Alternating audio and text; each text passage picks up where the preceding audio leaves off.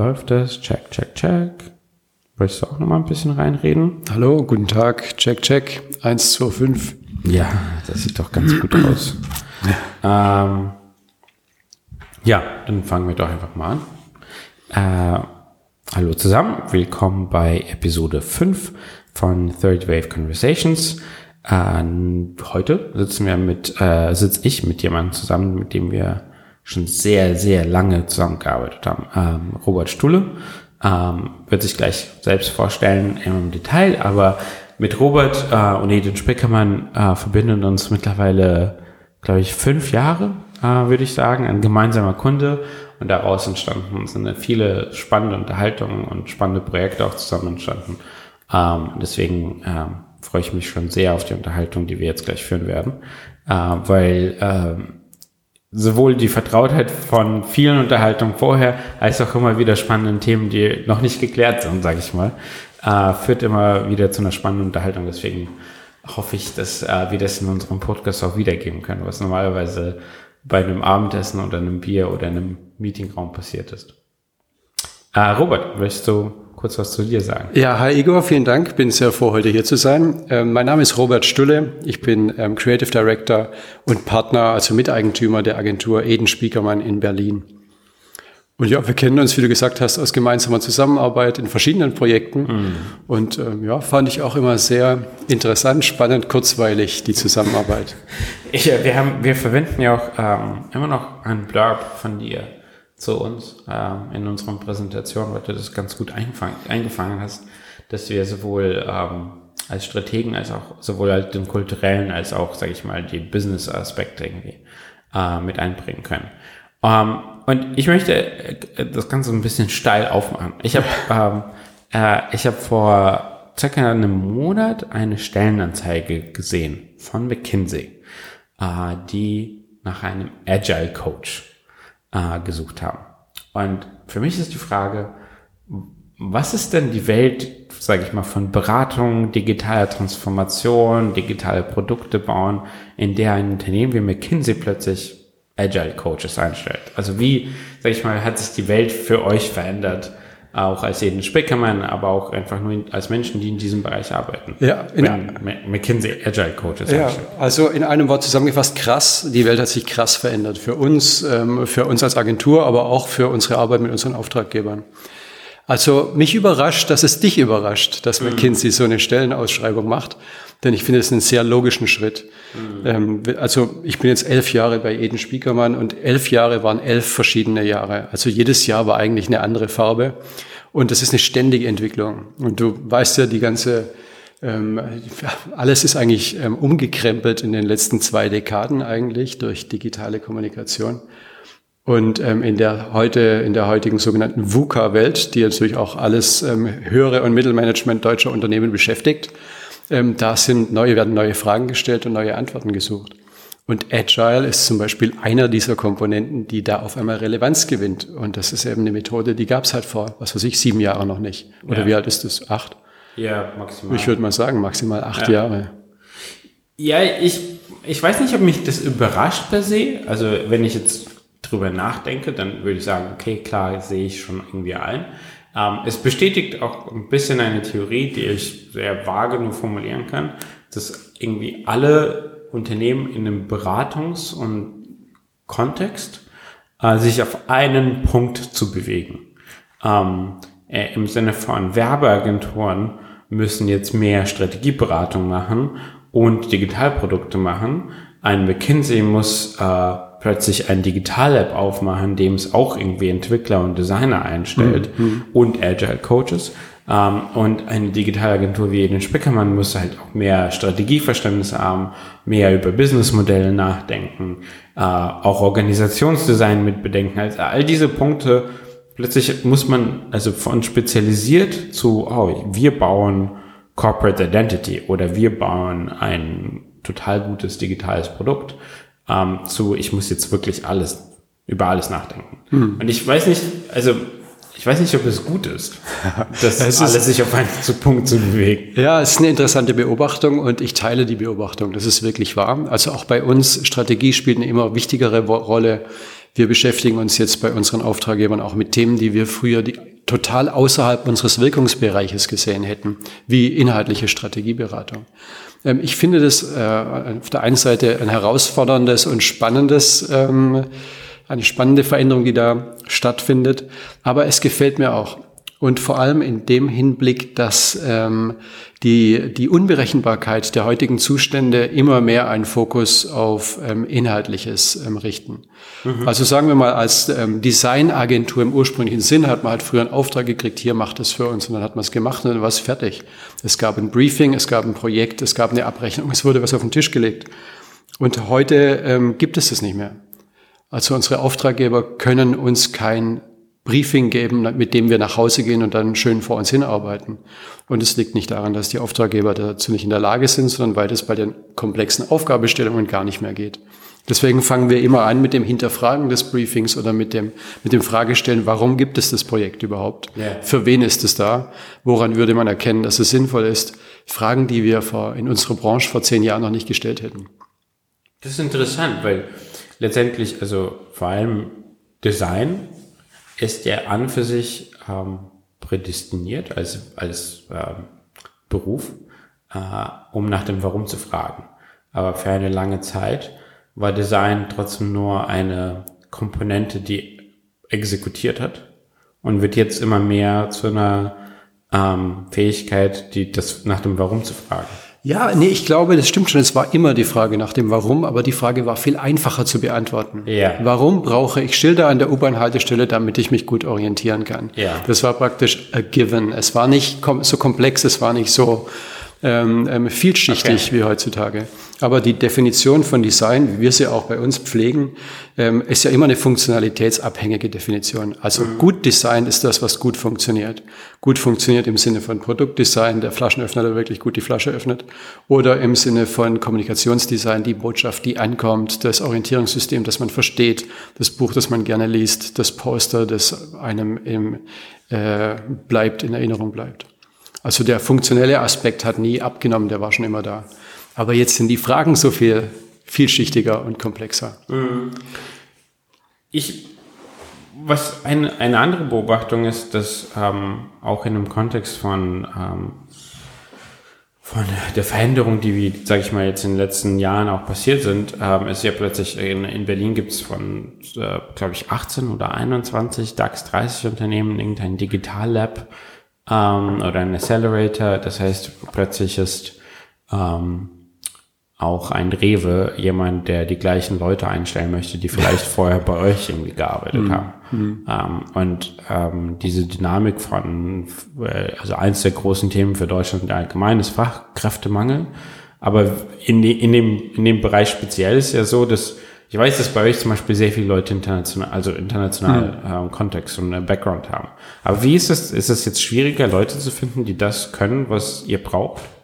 Ähm, ja, es hängt davon ab. Also was auf jeden Fall immer schwierig ist, ist gute Developer zu bekommen. Ähm, in anderen Gebieten ist es nicht so schwierig, weil eben der Markt auch sehr viel, sehr gut ausgebildete Leute bietet. Mhm. Aber das Tolle ist, also für mich eine fantastische Beobachtung, die Ausbildung findet nicht mehr an einem Institut statt, sondern die Ausbildung machen die Leute für sich selber durch die Erfahrung, wie sie machen. Auch ähm, Generationen von jetzt nachwachsenden Junior-Kollegen ähm, sind vollkommen anders orientiert, als es vor zehn Jahren der Fall war. Die sind, mhm. haben ein extrem breites Spektrum, sind super interessiert, lesen sich durch alle Gebiete, beschäftigen sich unheimlich viel. Ähm, und da entsteht eine unheimliche Kompetenz, die aber nicht aus einem ähm, Educational Program kommt, sondern aus einem Weltinteresse und einer Präsenz in der heutigen Zeit.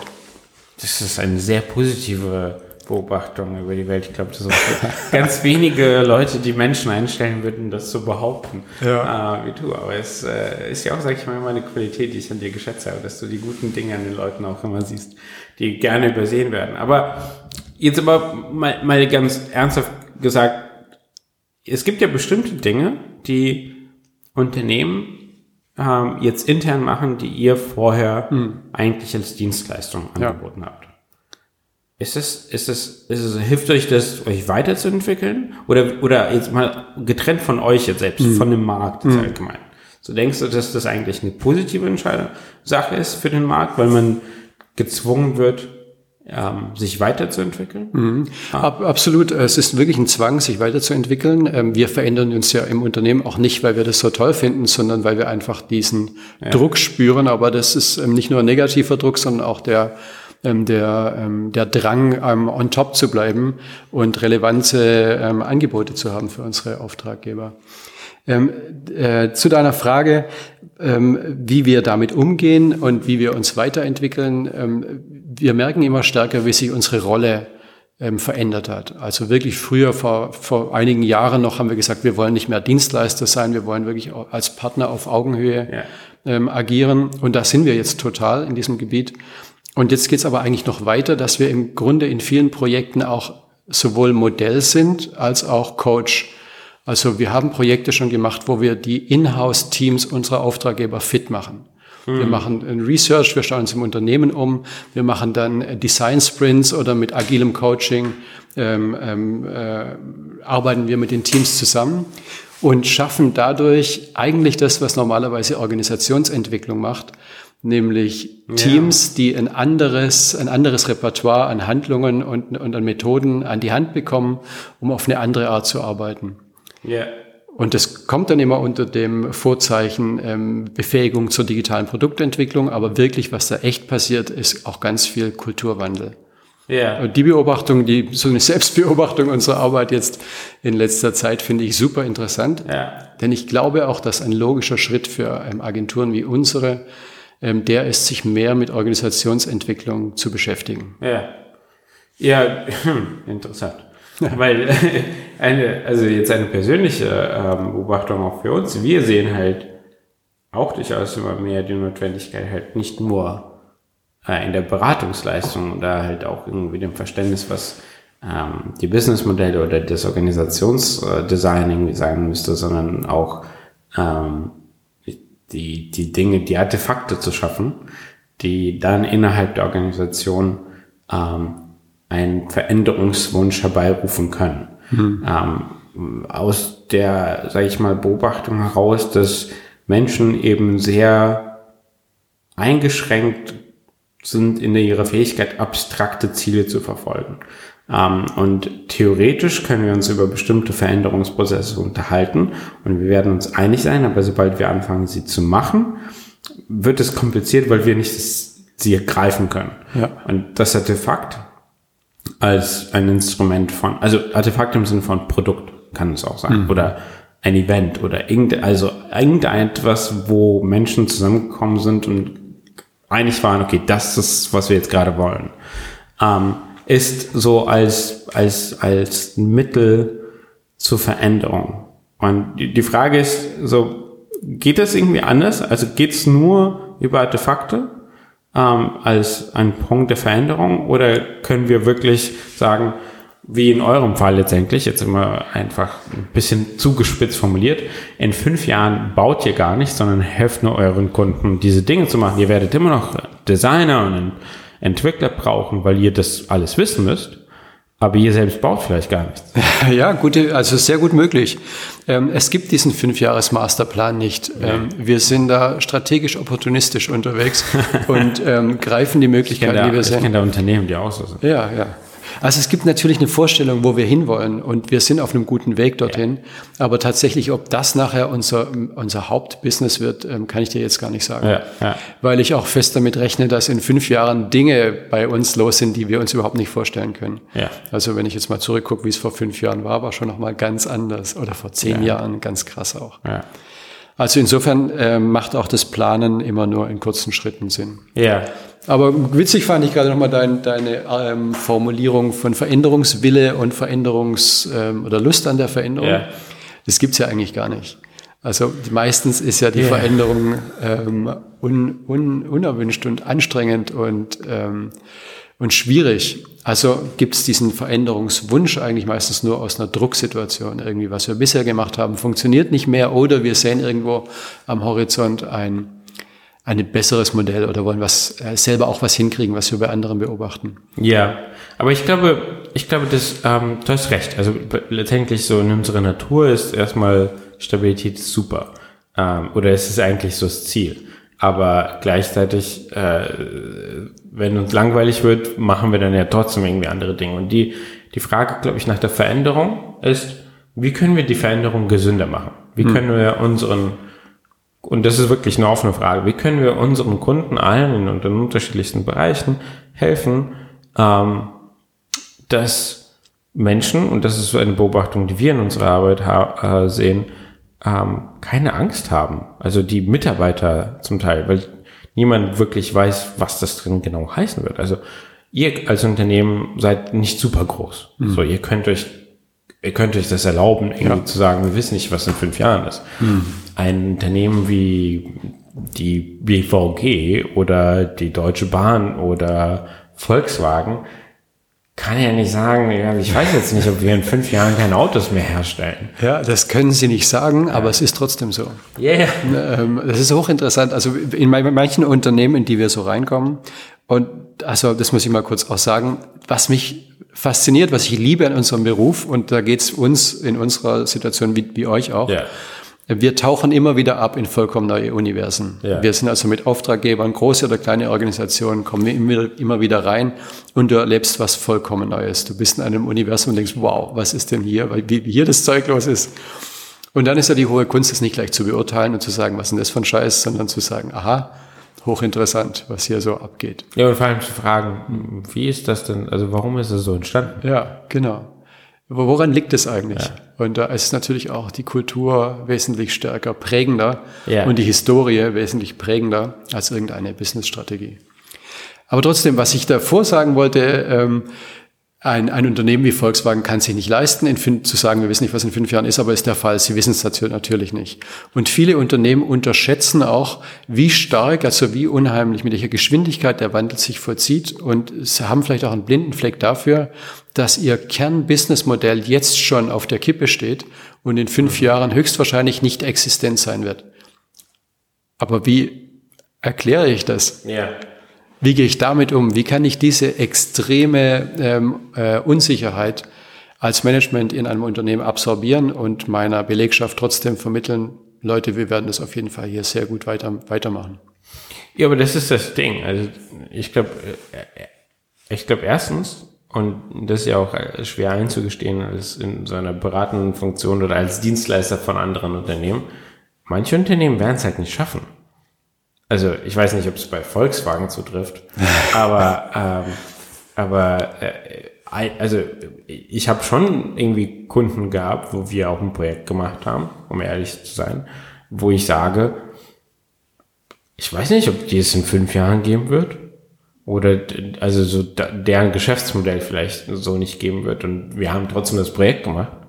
Ähm, äh, haben wir vielleicht irgendwie verlangsamt? Ja, mag sein, aber der Punkt, den ich versuche zu machen, ich glaube, also erstens wird es nicht alle geben. Ähm, zweitens wird es nicht unbedingt die Größe des Unternehmens geben. Ich habe auch in einem vorherigen Podcast mit äh, jemandem gesprochen, die so Change Management macht, Julia. Ähm, und wir haben uns auch genau darüber unterhalten auch. So dieses, ja, aber was ist denn, wenn das Szenario heißt, wir haben jetzt 250.000 Mitarbeiter, in zehn Jahren werden wir nur 120.000 haben? Das ist einfach so. Das können wir in unserer Arbeit selten sagen eigentlich Ja, unseren ja. Kunden, oder? Ja, ja, total selten.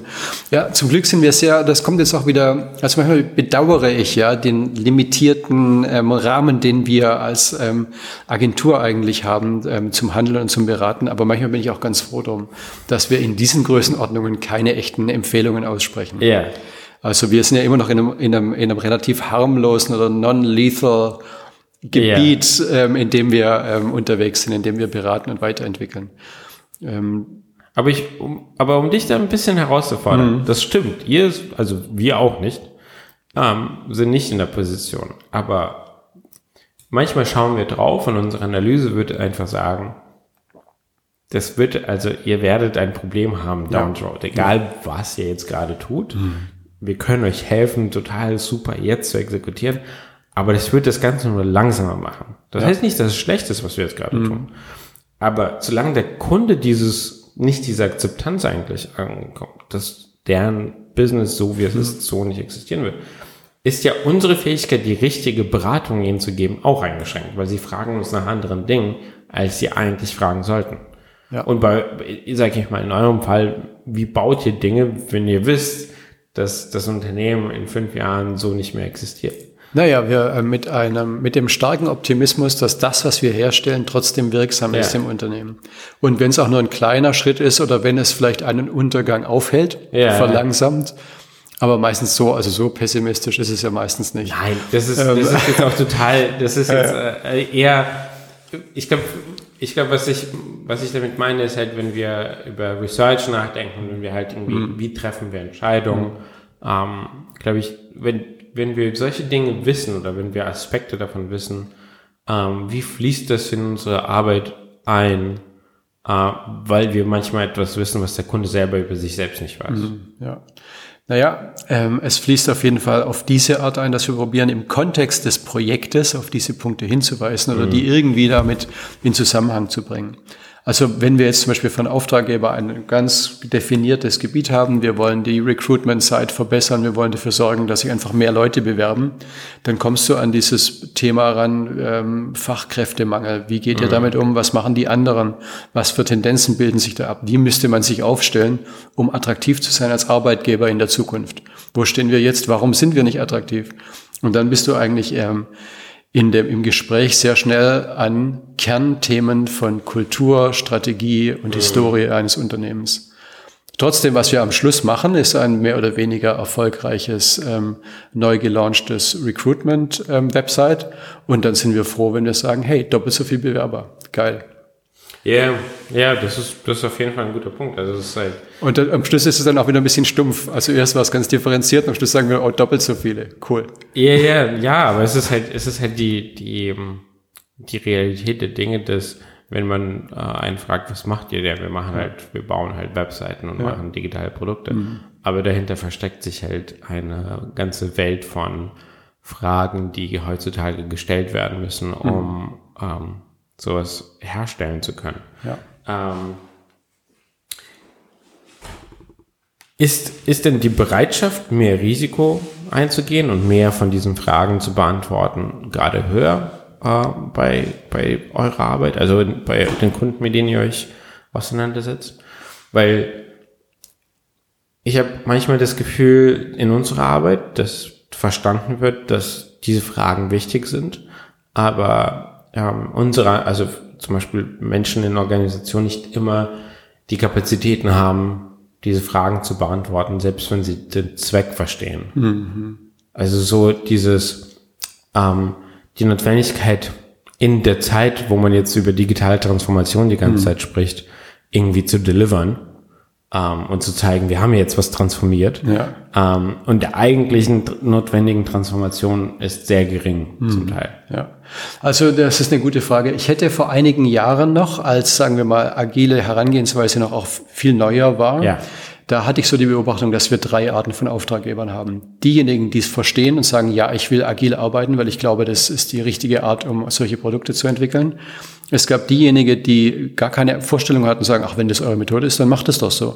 Ja. Also vollkommen ähm, ohne tieferen Hinterfragung. Und es gab die, die gesagt haben, alle Projekte, die wir irgendwie gemacht haben, sind gnadenlos gescheitert. Wenn ihr meint, dass es gibt, probieren wir als Last Resort, machen wir eben dieses merkwürdige, diese Merkwürdigkeit. Ja. Aber das war vor drei, vier Jahren. Ja. Heute ist es ganz anders. Heute gibt es viele Auftraggeber, die sehr sophisticated sind und sehr viel wissen, auch viel davon mitbringen, von von einem Gedanken, wie sie in, intern in ihrem Unternehmen eine digitale Weiterentwicklung vorantreiben können. Und gleichzeitig wird aber dieses Spielfeld im Leadership von unseren Auftraggebern immer heterogener. Das sind also die echten Cracks, die es total drauf haben, wo wir auch sagen, wow, das sind echt Leute, die wirklich ähm, mhm. wissen, was sie wollen und eine, eine gute Vorstellung haben, wie sie das Unternehmen weiterbringen. Aber ihre Kollegen oder ähm, äh, Vorgesetzten oder ähm, was weiß ich, die Menschen, mit denen sie zusammenarbeiten, sind auf einem ganz, einer ganz anderen Stelle. Und ah, diese, okay. ähm, du sitzt dann in einem Raum mit fünf Leuten aus der Auftraggeberorganisation und da sitzen dir eigentlich fünf Welten gegenüber. Mhm. Das hast dann so eine, so eine Fächerung von den, äh, von den 90ern über die frühen 2000er bis in die heutige Zeit. Und damit umzugehen, ist eine ganz neue Herausforderung. Interessant. Also das heißt, es ist jetzt relativ normal, so eine Art Chief Digital Officer zu haben mhm. und, und die Person hat ein tiefes Verständnis davon, was notwendig ist.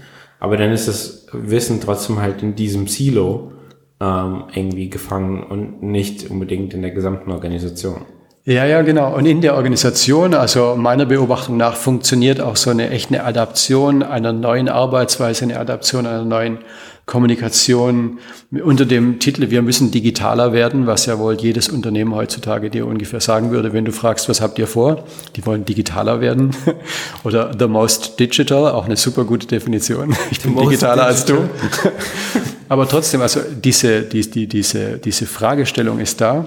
Ähm, und trotzdem ist die, ähm, äh, besteht dann aber auch natürlich die Herausforderung, aber wie machen wir das? Mhm. Und ähm, zu diesem Wie gibt es eben auch eine unheimlich breite, ähm, äh, wie nennt man das, die Kluft, die zu überwinden ist zwischen dem, wie es bisher war und wie es in Zukunft sein, sein müsste. Und die zu überwinden kann, kann extrem schwierig sein, gerade in großen Unternehmen, weil es natürlich Leute gibt, hey, warum soll ich jetzt, äh, sagen wir mal, fünf Jahre vor dem Ende meiner beruflichen Laufbahn radikalste Änderungen in meinem Department machen, wo ich 20 Jahre lang unter vollkommen anderen Führungsprämissen und mit einer vollkommen anderen Einstellung gearbeitet habe. Und ähm, da mhm. entsteht ganz schön, wie nennt man denn das in der Physik, ähm, Trägheit der Masse irgendwie. Oder ja. Du weißt, was ich meine. Also da, boah, wie viel, wie viel muss sich da bewegen, bevor die, das ähm, Unternehmen ähm, wirklich eine Veränderung schafft? Ja. Also jetzt um einfach nochmal so Advocatus Diaboli zu spielen, aber für, ich habe, oder andersrum ausgedrückt, ich habe in mancher Hinsicht habe ich ähm, äh, in den letzten zwölf bis 18 Monaten immer wieder gedacht, hätte ich doch nur äh, früher auf die Kritiker ähm, von, sage ich mal, digitalen Dingen mehr gehört, als ich es vielleicht getan habe. Mhm. Ähm, ich finde es total wichtig und ähm, auch bemerkenswert, äh, wie du und wie auch Eden Spreckermann einfach eine positive Blick einfach mit reinbringen. Und das ist auch, glaube ich, wichtig, weil sonst Kunden total verzweifeln und irgendwie äh, ähm, äh, gleichzeitig, äh, jetzt sage ich mal, die Veränderung der Medienlandschaft. Mhm. Sehr simpel mhm. ausgedrückt. Das ist halt so, ah oh, ja, ist doch super, dass jetzt irgendwie Facebook uns irgendwie hilft, irgendwie an, an mehr Leute zu kommen. Wir haben all diese Instrumente und dann haben wir sowas wie halt Donald Trump, mhm. weil, weil all diese Dinge halt zu schnell passiert sind und weil alles irgendwie dann durcheinander geraten ist und weil wir erstmal viele Dinge abgeschafft haben, bevor wir verstanden haben, wie wir sie ersetzen. Ähm, und dann sind halt echt Welt, also so echte Resultate, ähm, die problematisch sind dann äh, für uns. Und das heißt, was ich damit sagen möchte, ist halt, wenn wir Veränderungen, wenn wir jemanden nicht überzeugt haben, wie die, die Person, die 20 Jahre das gleiche, erleben wir auch. Mhm. Vielleicht hat die Person aber auch recht, dass vielleicht hat sich die Welt ja nicht ganz so schnell verändert. Ja, ja, total. Das ist eine extrem wichtige Überlegung. Und ähm, da muss man sich wirklich fragen, haben wir eigentlich dem, setzen wir auch ähm, die, die, das, das richtige Maß an Kritik an oder sind wir viel mhm. zu optimistisch in unserem ähm, ähm, oh geil, neues iPhone ist raus, ähm, Begeisterung für die Technologie, yeah, technologischen Fortschritt. Ähm, immer wieder finde ich es total interessant zu schauen. Wir sind hier in Berlin. Berlin ändert sich brutal. Also ja. jede, ähm, jedes Halbjahr siehst du neue Gebäude, neue Veränderungen. Und diese Geschwindigkeit, mit der sich die Landschaft der Unternehmen hier ändert, mit dem sich die Stadt ändert, ja. die, die, die, die, äh, einfach auch was man sehen kann, einfach nur wenn man aus dem Fenster rausschaut, die ist natürlich irre und irgendwie leben wir da drin. Wir leben in dieser sich schnell verändernden Großstadt und du siehst äh, auch die ganzen technologischen Veränderungen, die unseren Arbeitsalltag bestimmen. Und wenn man da mal rausgeht, zum Beispiel im Urlaub und man ist auf dem Land oder man ist in irgendeinem anderen Land und dann merkt man, wow, ich war hier vor fünf Jahren, es hat sich gar nichts geändert, einfach mhm. nichts es ist noch alles genauso, wie es damals war. Ja. Dann relativiert es irgendwie auch die, die, dieses, vielleicht manchmal auch ein bisschen kopflose Geschwindigkeit, die wir da hinlegen. Ja, dieses, das, den Kontext verstehen, ja. so richtig. Ähm, ja. ja, absolut. Also Berlin ist auch ein gutes Stichwort. Ich, ähm, ich habe hier Gebäck äh, von einer Bäckerei hier in der Nähe in der Linienstraße Mitte. Ähm, auf dem Sticker steht ähm, The Black Isle Bakery of London in Klammern in Berlin. äh, und für mich ist das so, für mich ist das verkörpert das eigentlich so ziemlich alles, was so Berlin Mitte speziell, aber ja. auch andere Teile von Berlin mit diesem, ah, wir sind jetzt irgendwie, alles ist irgendwie so ein Mischmasch aus internationalen Dingen. Aber ich meine, ich will jetzt nicht in die Hipster-Kritik-Diskussion irgendwie einsteigen, äh, die vor kurzem durch die Presse gegangen ist. Aber ich finde das schon ein interessantes Phänomen. Also dieses, jemand bringt eine Bäckerei raus, die ein in, in Berlin, was immer noch in Deutschland ist, ähm, äh, äh, die einen total englischen Sticker hat ähm, und sagt halt, wir sind eigentlich aus London, aber wir sind halt gerade in Berlin. Und so fühlt sich irgendwie Berlin auch gerade an. So, ja. es ist halt gerade etwas hier. Ja. Aber es kann auch jederzeit irgendwie weg sein. Ja, ja. Ja, ist echt total krass und man könnte es auch extrem bashen, weil das ist ja total eigentlich ein riesiger Bullshit. Aber auf der anderen Seite finde ich es auch toll, weil die haben, die sagen, hey, wir sind eine geile Marke, wir haben eine gute Geschichte, wir haben eine deutliche Zielgruppe. Und es ist sehr, sehr, sehr lecker. Und wir haben ein geiles Produkt also auch noch. Also es ist, im Grunde kann man auch, man kann sagen, was für ein Scheiß. Aber ich würde jetzt mal optimistisch sagen, eigentlich alles richtig gemacht. Ist doch ziemlich cool. Ich, ich, also total. Also und wenn es auf deinen Tisch hier landet, dann hat es ja auch seine Bestimmung erreicht. Ich habe es erst gestern das entdeckt, muss ich zugeben. Zwei Stunden, nachdem ich gestern erst da war, war ich heute nochmal da, ah. weil es so gut ist. Und auf jeden Fall haben sie alles richtig gemacht. Ich finde, haben also, aber, aber irgendwie ver, ver, äh, verbindet das ziemlich viele Dinge, die sowohl halt mit Berlin als auch mit, sag ich mal, der Unterhaltung, die wir bei unserem Beruf jetzt eigentlich mhm. geführt haben. Mhm. Weil es sich so, es ist sehr schwierig, manchmal ähm, Schein und Sein zu unterscheiden. Mhm, ja. ähm, und auch wirklich halt ähm, für uns auch, also auch als super kleines Unternehmen, mhm. ähm, diese Art von, okay, das ist eigentlich, das können wir gar nicht vertreten. So. Aber weil wir selber auch erst durch die Arbeit damit dann entdecken, was es eigentlich ist. Um, ähm, und so war das ja, also wir waren irgendwie Experten in Social Media. Mhm. Um, ähm, und äh, ich will mir jetzt irgendwie nicht auf die Schulter klopfen und sagen, äh, äh, aber, aber irgendwie waren wir beteiligt an diesem Veränderungsprozess. Mhm. Und jetzt fühle ich mich quasi dem Veränderungsprozess auf der anderen Seite quasi als betroffen, so nach dem Motto, oh mein Gott, was haben wir da erschaffen? Ja. Um, ähm, und äh, so fühlt sich das auch in vieler Hinsicht mit digitalen Produkten an, so ja, die Zeit, die wir damit irgendwie verbringen. Ähm, es ist halt, es ist total praktisch und ich kann mir eine Welt nicht vorstellen ohne. Mhm. Aber gleichzeitig merke ich auch, dass es so mich auch überwältigt, auch ja. persönlich so. Also ich bin jetzt weniger auf Twitter, ich bin weniger auf Facebook, ja. weil ich irgendwann gesagt habe, ich glaube, das geht uns allen so. Ja. Aber irgendwie ist es ja toll, weil es so, mein Gott, was haben wir da gemacht? Das ist wie wenn man, wenn man ein, ein, ein es gibt ja immer wieder sowas, solche Situationen, wo eine fremde Art, eine Pflanze oder ein Tier aus einem mhm. anderen Land gebracht wird, um, um einen lokalen ähm, irgendwie Parasiten zu bekämpfen oder irgendwie ein schädliches äh, Pflanze oder ja. Tier.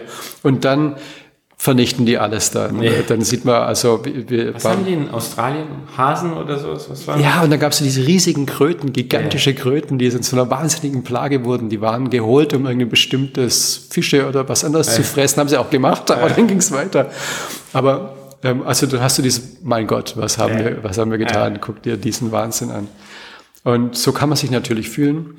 Auf der anderen Art ist das ja jetzt keine, ähm, alles das, was wir machen, ist ja menschengeschaffen und künstlich geschaffen. Also mhm. da gibt es ja keinen natürlichen Lauf, weil ähm, es gibt nur eine Konsequenz aus dem, wie Menschen damit umgehen. Yeah. Also im Schluss wirft uns das extrem zurück auf Fragen des Menschseins. Warum, yeah. warum ähm, werden diese Medien am Schluss ähm, so zynisch und auch ätzend? Ähm, wie kann der Mensch sich verbessern, also ja. als Spezies. Und vielleicht können wir es daran auch ein bisschen lernen.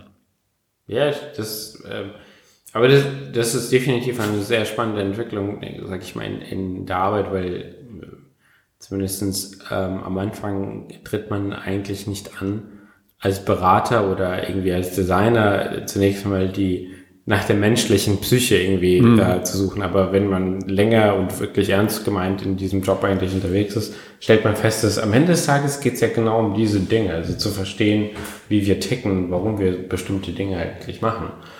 Und in dem Zusammenhang äh, vielleicht noch so ein Thema, welches mich brennend äh, interessiert, was du dazu denkst, ist halt, wie wird denn künstliche Intelligenz oder dieses ganze Themenkomplex, ich sag mal gar nicht, weil ich ich halte es abstrakt, weil ich nicht genau weiß, was künstliche Intelligenz für, äh, also als ein Oberbegriff eigentlich für Menschen heißt.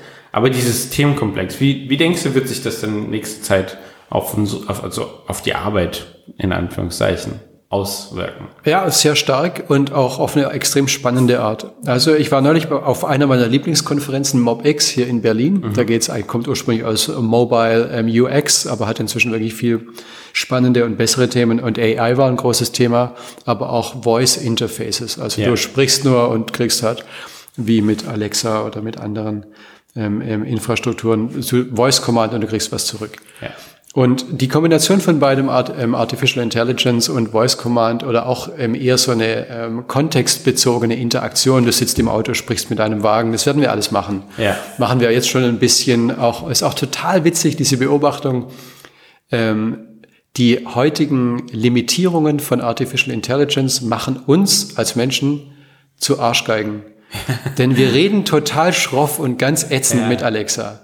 Ja, yeah, also, ein Freund von, von Freund von mir ähm, oder ein Bekannter hat äh, schon vom, vor zwei Jahren hat er glaube ich äh, oder den, so äh, ein Alexa geholt zu Hause mhm. und er hatte zu dem Zeitpunkt eine einjährige Tochter oder irgendwie so und sie hat ihn dann so gefragt, warum er sich denn nie bei Alexa bedankt ja. und da hat er dann festgestellt, wie also, das ist das Interface im Grunde genommen. Man könnte es ja designen, dass man Bitte sagt und Alexa dann, oder, und Danke sagt und Alexa dann sich auch bedankt mhm. dafür, dass man ja. Danke gesagt hat. Ja. Ja, ja, also das ist das, du beobachtest, wie du sich selber ähm, ähm, äh, eigentlich schlecht gegenüber der Maschine mhm. verhältst, ein bisschen böse und schon auch irgendwie unfreundlich wirst. Aber das sind alles, glaube ich, ähm, so Anfangsschwierigkeiten. Ähm, äh, äh, Schwierigkeiten ähm, wie die meisten, die sich mit Design und technologischer Entwicklung beschäftigen, bin ich ein großer Fan von Science Fiction. Mhm. Und immer wenn, ähm, äh, immer wieder merke ich, dass ja der Mensch so diese, diese Tendenz hat, alles, was man machen kann, auch zu machen. Und alles, was die Science Fiction vorsagt, wird irgendwann auch so passieren. So neulich habe ich Valerian gesehen.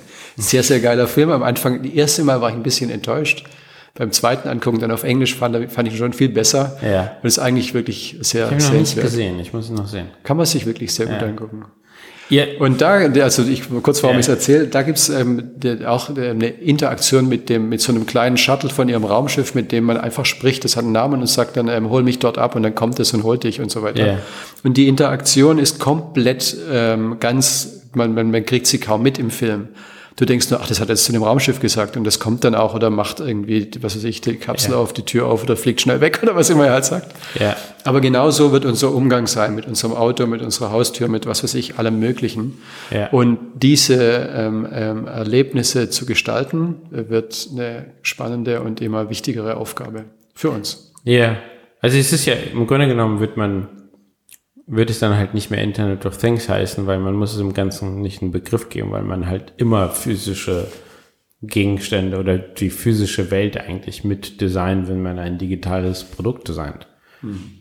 Ist das, denkst du, dass das so, also, im, weil letztendlich ist jetzt eine Theorie, aber ich würde vermuten, dass die meisten Menschen nicht über ihr Auto wie ein Computer nachdenken. Dabei ist ein Auto, ein modernes Auto ohne seine Computeranteile gar nicht fahrfähig. Ja, ja. Ähm, äh, und daher ist die Frage, so was ist denn jetzt wichtiger, der Motor oder der Computer? So ohne, also weder ohne das eine noch ohne das andere kann es fahren. Und wo ist halt dann die Grenze zwischen Computer und Auto eigentlich zu sein. Ja, ich glaube, das wird aber so ein, ein, ein, ein anderes Erlebnis werden. Also so wie Alexa oder Cortana oder so auch schon probieren, an mehreren Stellen für dich zur Verfügung zu stehen, wirst du in der Zukunft immer mehr eben so eine Person oder eine Persona oder einen mm. ähm, äh, digitalen Diener haben, yeah. sozusagen, den du ansprichst. Und mit dem quatschst du zu Hause und auch im Auto irgendwie ist der dabei. Und ähm, ich finde auch immer interessant heute das Thema Netflix. Du guckst halt Netflix. Und es ist dir egal, ob du jetzt auf dem Smartphone guckst oder auf dem Laptop oder auf deinem Smart TV oder wie auch immer. Ja. Und in Wirklichkeit sind es ja lauter verschiedene, ähm, verschiedene Hardwarebedingungen, verschiedene Software, die da läuft auf verschiedenen Plattformen, ja. aber untereinander so synchronisiert, dass es für dich eben immer dasselbe ist, obwohl dir eigentlich, wenn du kurz drüber nachdenkst, schon merkst, dass das eine andere Situation ja. jetzt ist. So stelle ich mir das auch vor mit Alexa, Cortana oder wer halt alles noch kommt für uns. Du sprichst mit demjenigen im Auto, zu Hause, auf der Arbeit und immer mehr werden eben so ähm, alltägliche ähm, Aufgaben werden so delegiert an dieses. Äh Benutzt du Siri auf deinem iPhone? Ja, aber nur in ganz speziellen, ähm, in ganz speziellen Fällen. Vor allem, wenn ich in, in ein ähm, in ein Drive Now oder ein Carsharing-Auto Ja. einsteige und dann navigieren will, weil nämlich die Eingabe am Navigationsgerät des Autos total mühsam ist Ja. und ich zum iPhone einfach sprechen kann. Ja. Mein Lieblingsbefehl ist Navigate Home. Das Ja. funktioniert immer. Und, der, der, und mein, Lieblings, mein Lieblingsärgernis ist, wenn du Leute hast, deren Namen nicht gut auf Englisch funktionieren. Ja. Weil du dann total dich ver verdrehen Ja. musst, um diesen Namen so auszusprechen, dass Ja. du denkst, dass dein Telefon dich versteht. Aber das, das zeigt mir einfach auch die Limitierung von den, diesen Technologien, weil letztendlich mein Telefon ist auch auf Englisch eingestellt, US-Englisch, um spezifisch zu sein. Ja. Was für mich im Grunde genommen unmöglich macht, Siri auf Deutsch Kommandos zu geben, weil, weil das Betriebssystem es immer noch nicht schafft, diese Brücke zu machen, diese mentale Brücke letztendlich, dass ich mehr als eine Sprache benutze. Ja. Nur weil ich mein Telefon auf US-Englisch laufen, laufen lasse, heißt es ja nicht, dass ich irgendwie nicht auf Deutsch Kommandos Ja, geben möchte. das ist halt auch confusing, Igor. Du solltest Ja. dich beschränken. ja, das, das stimmt. Es Nee, es geht uns ja aber es allen so. versucht mich halt zu erziehen. Ja, ja, genau. Aber es geht uns ja allen so. Es ist ja auch beim Autocorrect total. Also Ja. eigentlich ist Autocorrect ja die Pest der Menschheit. Trotzdem stellt es keiner ab, weil man irgendwie denkt, ja, aber doch ganz praktisch. Und in Wirklichkeit, ich glaube, so das kostet mich mehr Zeit, als es, dass es mich spart. Aber mittlerweile finde ich das ja schon ganz gut. Ja, okay. Also es hat jetzt, das hat jetzt zumindest gelernt, zwischen den Sprachen automatisch zu switchen. Ja, ja, aber du, Das Machine Learning. Danke aber wie oft ist das schon passiert, dass du so zehn Worte getippt hast und dann guckst du und dann steht da nur Schrott und dann denkst du, oh, das war die falsche Sprache Ja, am Keyboard klar. eingestellt. Klar, also es passiert schon noch. Das stimmt. Das stimmt. Ja, ähm, also, aber kurz noch bei dem Thema künstliche Intelligenz, also und Voice Interface. Was ich jetzt drin spannend finde, ist, dass viel dieser Veränderungen passieren, weil es möglich ist. Ähm, ohne den Kunden, den wir gemeinsam hatten, jetzt irgendwie spezifisch zu nennen, das war auch ein Unternehmen, welches vor allem so, es ist technisch möglich, also machen wir es. Ja. Ähm, braucht es irgendjemand? Mm, Not so much. ähm, äh, und äh, so habe ich auch zum Beispiel, ich habe äh, meine, meine App von meiner äh, Bank auf meinem Telefon hat mich gefragt, ob sie Zugriff zu Siri haben möchte. Und ich so, um Gottes Willen. Weil in welchem Kontext würde ich denn wollen, dass mein Telefon irgendwie, mein, keine Ahnung, aus Versehen meine Kontodaten vorliest oder mein Kontostand oder sowas. Also ich finde, das sind, das sind schon viele Dinge. Äh, in dem Kontext ist es wichtig zu lernen, was nicht funktioniert. Aber manchmal lernen wir zu sehr am Live-Objekt. Weißt du, was ich meine? Ja, ja, ich weiß. Ich meine, das Labor, in dem entwickelt wird, ist unser Alltag. Oder Ja. überhaupt das Labor, das ist auch das ist die Welt einfach. Ja. So wie man jetzt auch sagen kann, welches Experiment ist denn Trump bitte im Labor der Welt? und, und wer will dafür die Rechnung Das zahlen? Resultat von einem langen Experiment Ja, ist. genau. Das heißt, die Vereinigten Staaten von Amerika. Ja. Ja, das Und stimmt. du weißt ja, wie das, Fair ist, enough. wie das ist mit den Delfinen. Aber ähm, dieses Thema ähm, etwas herstellen, also einer meiner Lieblingssprüche ist immer, digitale Produkte und Dienste scheitern nicht daran, dass sie technisch nicht funktionieren, sondern die scheitern daran, dass keiner sie braucht. Und ähm, unsere Orientierung in unserer Design-Disziplin geht ja auch sehr stark darauf aus, Relevanz zu schaffen, also Dinge herzustellen, die wirklich gebraucht werden. Also nichts wäre mehr Horror, als ähm, monatelang in einem Projekt zu arbeiten und am Schluss zu sagen, oh, braucht ja keiner. Ja. Ähm, deswegen gibt's dieses, ähm, auch da wieder dieses ähm, starke Konzentrieren auf, was Menschen wirklich eigentlich machen, wie die ticken und wie man Situationen verbessern kann. Und was du vorher angesprochen hast, wegen der Voice-Based Interaction oder Artificial Intelligence, Design-Disziplin, also als ich studiert habe, war es visuelle Kommunikation. Da war eben Kommunikation visuell, weil das war das Mittel, mit dem kommuniziert wurde. Du hast was gedruckt oder geschrieben oder ein Schild aufgehängt und das war da die Hauptinteraktion. Heute können wir alle Sinne ansprechen. Ja. Also du kannst kontextuell ähm, über Voice, ähm, über Berührung, über ähm, bis hin zu ähm, ähm, Augmented Reality ähm, alles ansprechen. Und da stellt sich dann immer wieder die Frage, welchen Nutzen, zu welchem Nutzen führst du das und wie ähm, bringt es die Menschheit in eine positive Entwicklung einen Schritt weiter? Ich finde, das ist ein super Schlusswort. nee, ernsthaft. Insofern, ähm, danke für die Unterhaltung. Ähm, und äh, ich finde das, ich finde es immer wieder gut, weil ähm, ich glaube, ich dazu tendiere, oft sehr kritisch mit der Welt umzugehen. Und ich finde es gut, dass du äh, mir auch immer wieder beibringst und auch zu, zeigst, wie man halt auch so mit positiv und irgendwie an die Sache rangeht. Das äh, finde ich sehr gut und das äh, habe ich immer sehr geschätzt. Insofern vielen Dank ähm, und äh, bis zum nächsten Mal und vielen Dank fürs Zuhören.